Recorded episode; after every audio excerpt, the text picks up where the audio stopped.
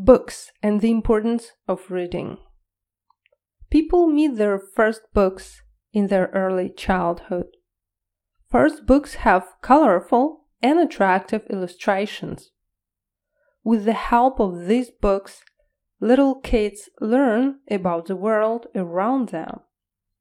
While a child is growing, he or she gets acquainted with new genres of literature as everyone is different, there exists a huge variety of genres.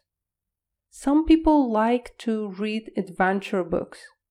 For example, books like Children of Captain Grant, written by Jules Verne.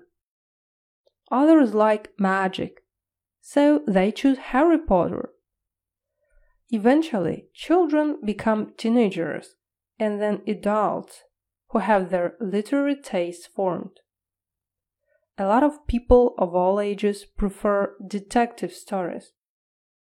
I think it's because they fascinate people with their intricacy of the plot.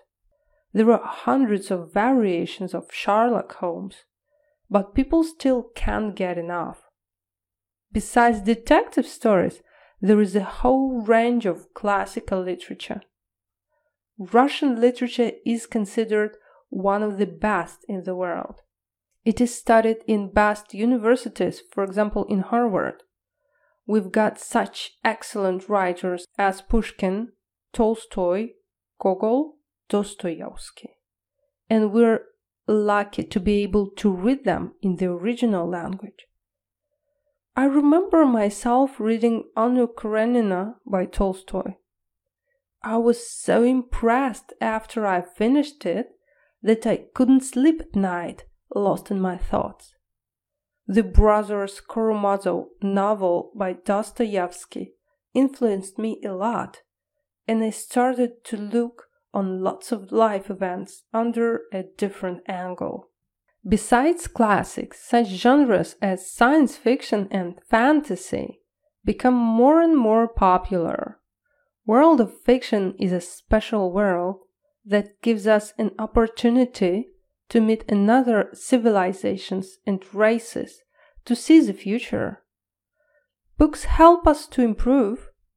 Detective stories make us more attentive to details, improve our analytical skills.